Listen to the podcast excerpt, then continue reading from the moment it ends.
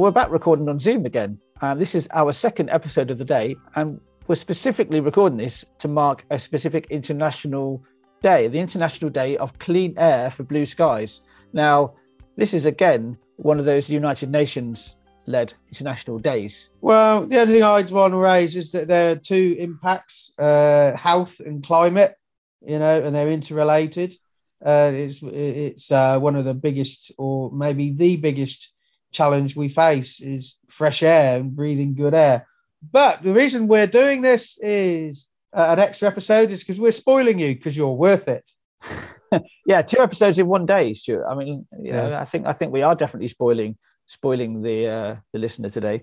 Uh, a bit a bit like um, with Ferrero Rocher, you know. But in all seriousness, you know, Clean Air Day, Blue Sky Day, whatever you want to call it, it, it it's one of the biggest barriers to sustainable development for all countries. You know, if you can't breathe, you have a job to develop. I think I think we can all agree that we want we want cleaner air, uh, and we want to have uh, we want to have blue skies. I mean, the way I would sort of like uh, interpret that idea of blue skies is this, this this clear just a clear air. Not you don't get many blue skies here in the uk and you don't get many blue skies in manchester do you stuart? But no. it's it's it's a, it's a it's a way of thinking. It's a way of like uh, yeah i think clean air i think everybody want everybody really wants clean air. So yeah, yeah that, that's it's just raising awareness of of of that.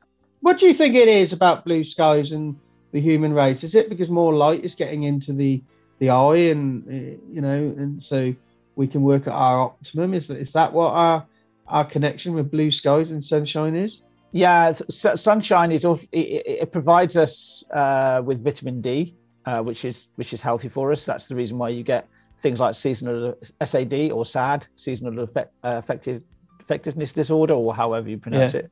Um, so I think I think having a really beautiful blue sky, it doesn't even have to be warm. You notice that? It doesn't, you know, if you have if you have a lovely, beautiful blue blue sky, um, I've got an image in front of me actually on the UN on the UN website, which is talking specifically about this International Day of Clean Air or for Blue Skies, which is a really frosty image of uh, a, photograph in the Netherlands, and you can just see popping into view these these these uh, wind turbines, um, but it's still a blue sky. and It's this. I, I think we we inherently like blue clear sky because it's you get the light makes you feel better. It, it's yeah. to do with that. Yeah. it's health it's a health okay. benefit. okay so just take a few moments to uh, understand and become aware. The, the, today is international day of clean air and blue skies. So thanks for being with us on the people's countryside environmental debate podcast. And maybe this might be the only time you get two uploads in a day so maybe you should feel lucky today it's because you're worth it. Because you're worth it. We're going to get sued for that.